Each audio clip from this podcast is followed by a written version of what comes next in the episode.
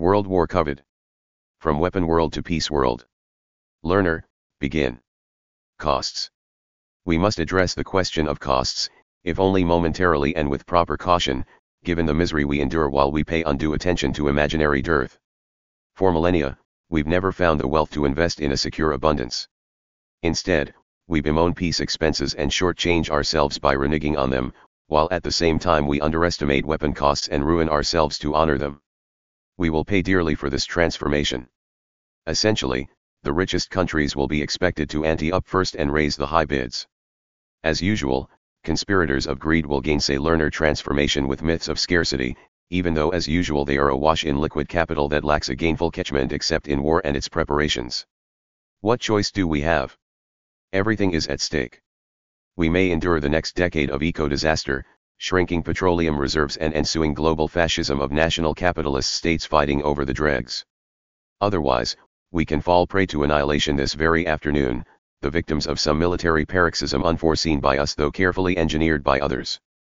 If we chose to make a concerted shift from weapons to peace, its promise to us could be a future of unforeseen abundance and elegance. For decades, econologicians have defended supply side, pro investor, economic models versus demand side, pro consumer, ones. Meanwhile, they've ignored the obvious conflict between weapon production and peace demand. Weapons economies encourage wild spending they cannot achieve, much less maintain a balance between the mighty industrial potential of wartime production and lesser peacetime consumer demand. This imbalance leads to extravagant hyperconsumerism, guaranteed obsolescence, energy splurge, and mass wastage whose unsustainable nature produces cycles of explosive growth surge booms and abrupt bankruptcy crashes.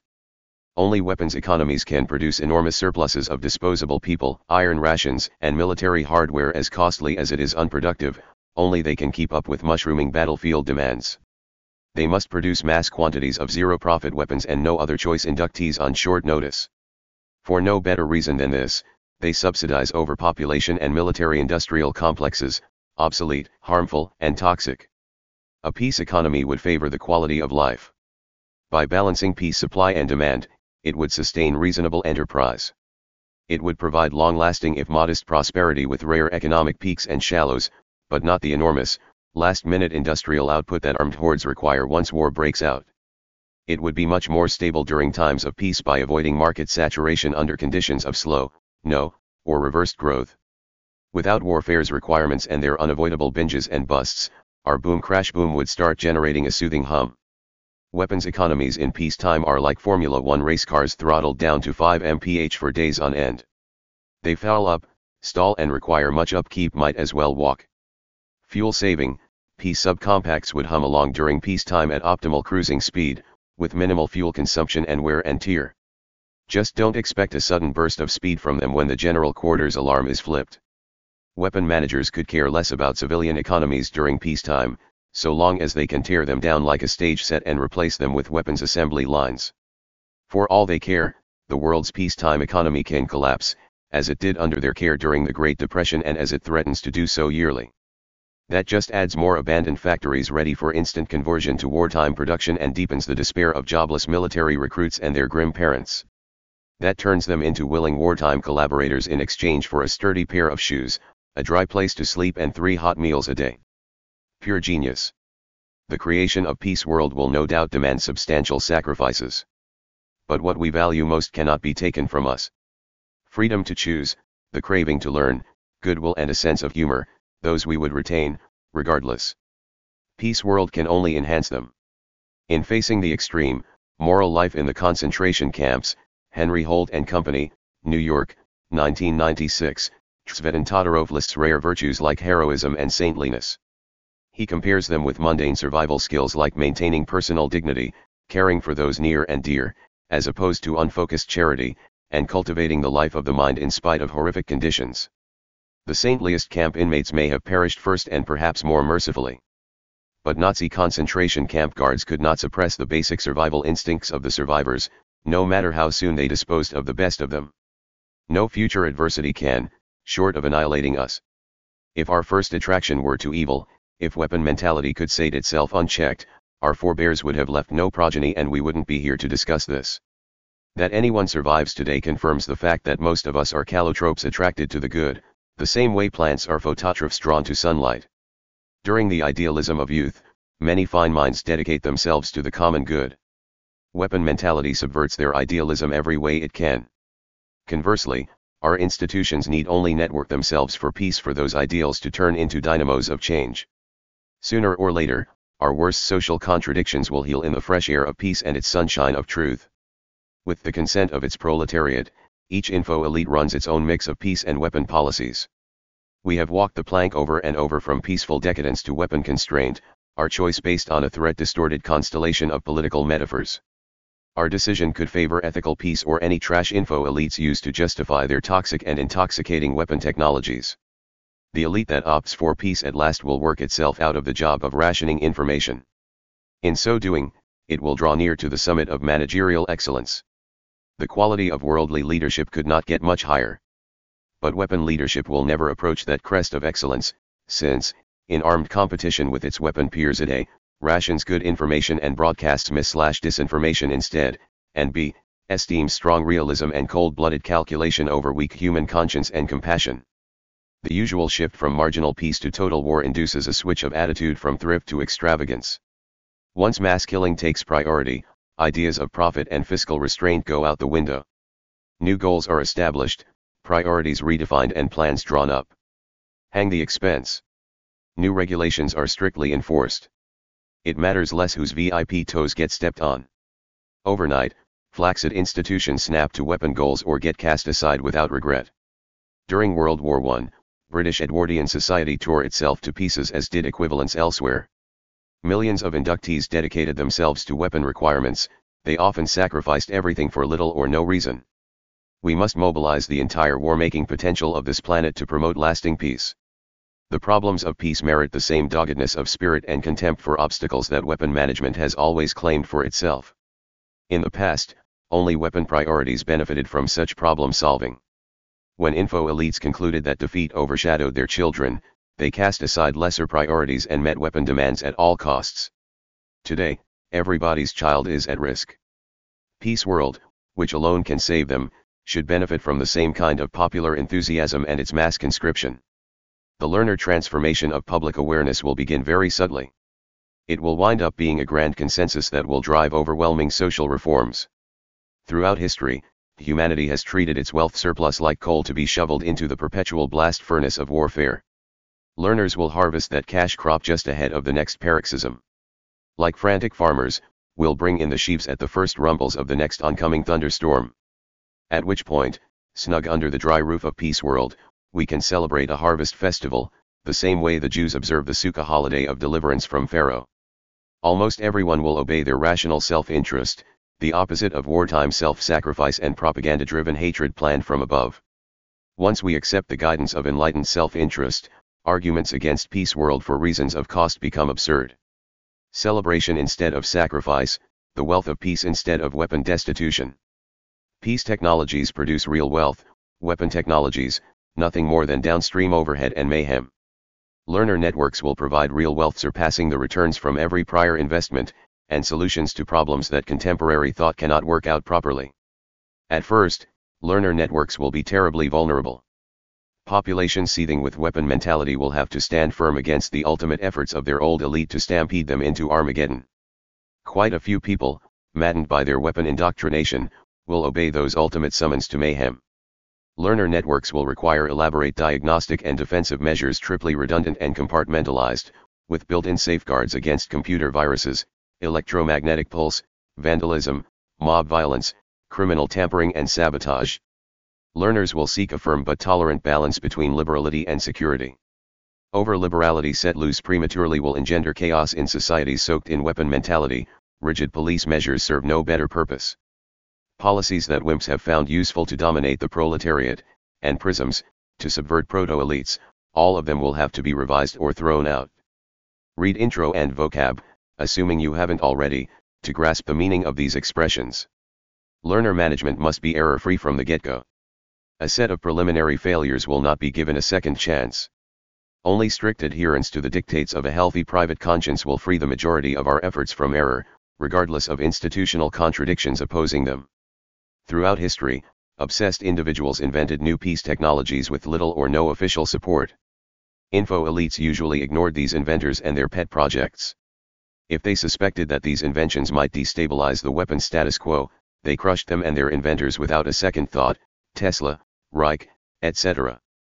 Many gifted learners are driven amateurs sprinkled through an info proletariat reduced to indifference.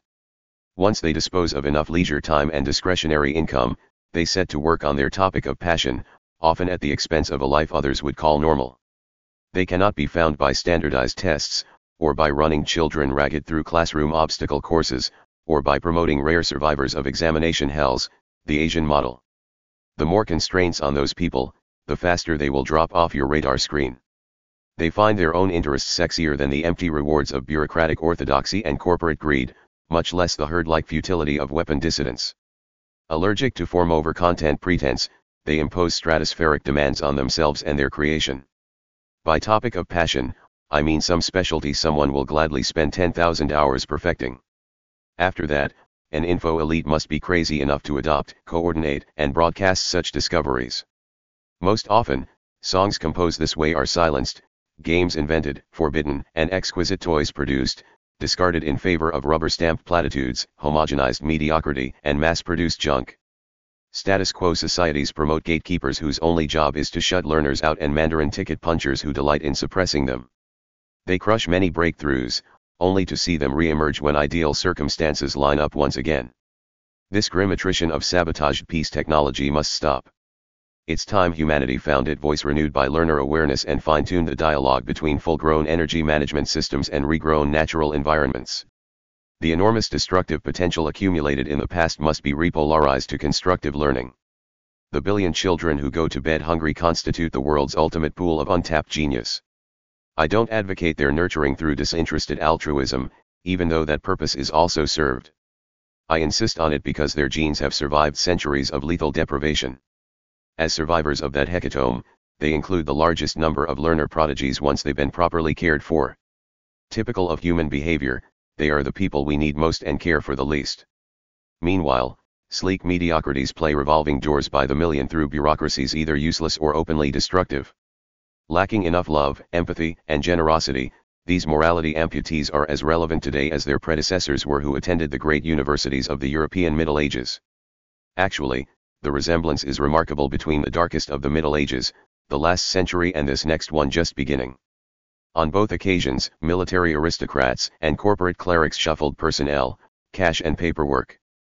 Both relied on monolithic elites, their fragmented cliques and nobles are corporate bureaucrats, scientists, and politicians.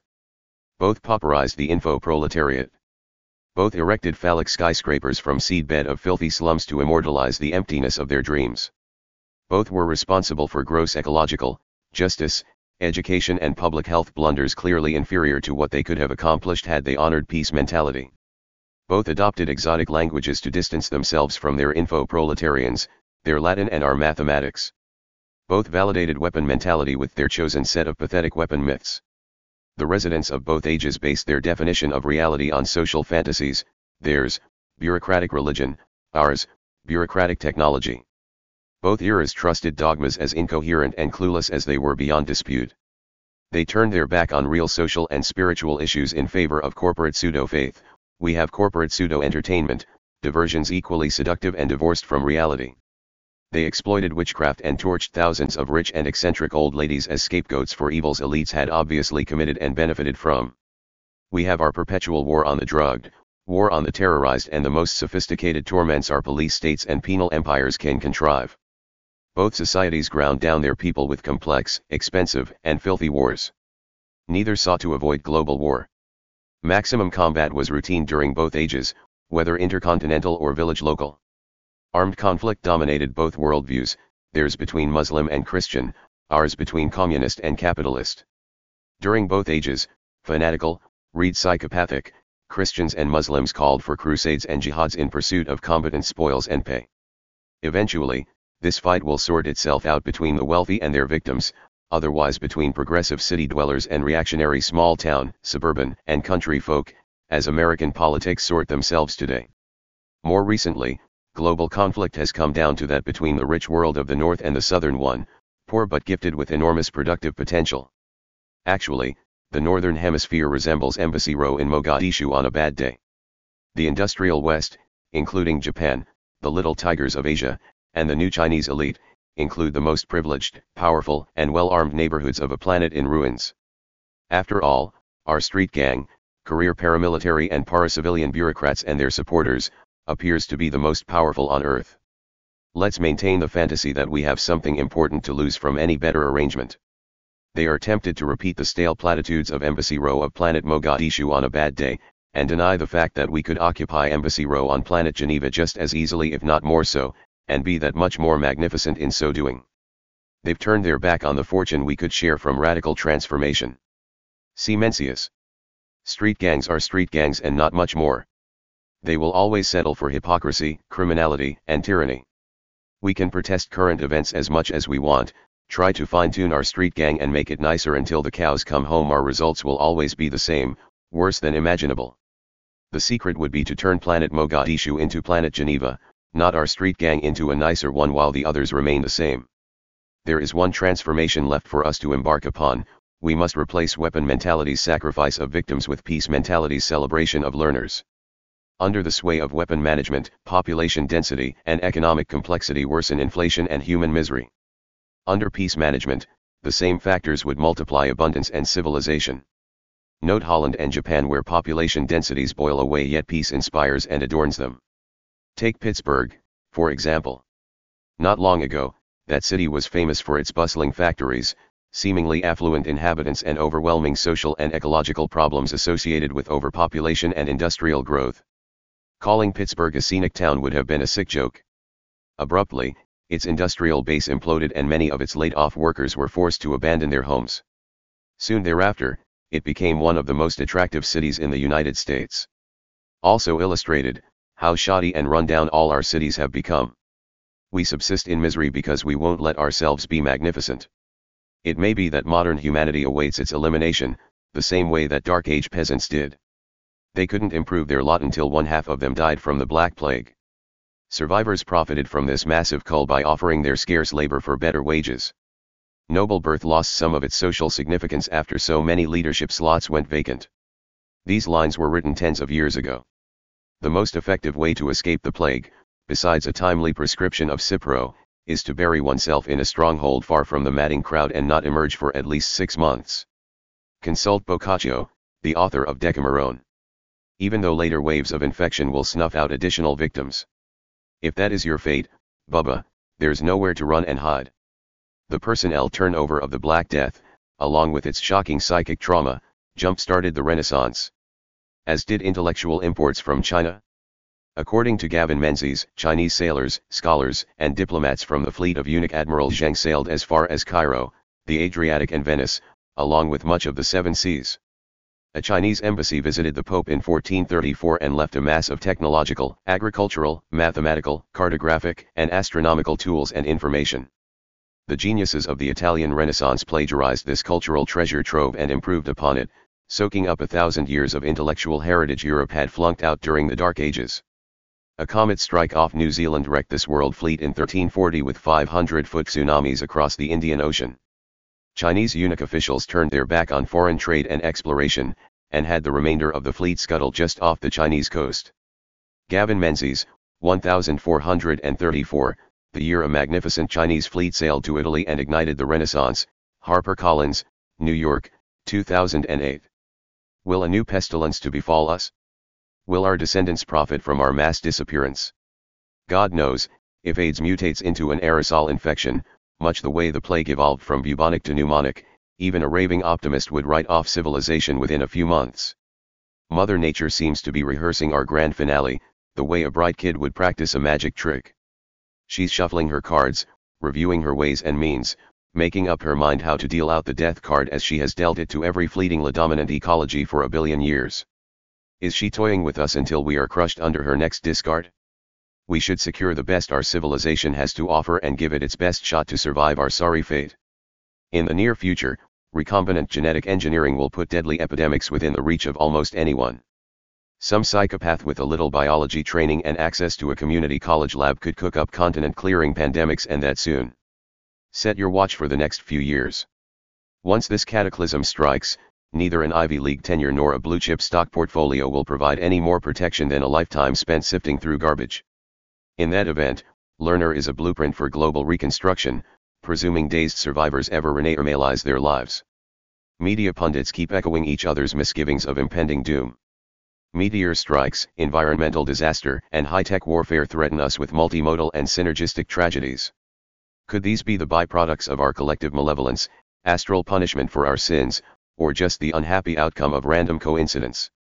Besides, the nuclear suicide of civilization shot from highly probable to a statistical certainty between the 1950 and now. Who or what managed to avert that up until now? Many UFO stories describe what seems to be some aliens, or future post-humans, clumsy attempt to harvest genetic material from this planet's biosphere before it shrivels up and blows away. Are those aliens on a reality television show, like anglers on one of those boring TV shows, reel M in and toss M back, reel M in and toss M back, just to relieve their boredom and satisfy their curiosity? At any rate, almost all the fish hooked and tossed back that way die within a day or two. Could all this hysteria have some factual basis? If our fate is mere eradication on schedule, then treat learner as the personal entertainment I intended it to be. If not, and our destiny proves slightly less ludicrous, consider section 3 that follows a laundry list of global chores we have neglected far too long. They demand the immediate commitment of every learner on earth. Comment. Mark Mulligan at Comcast.net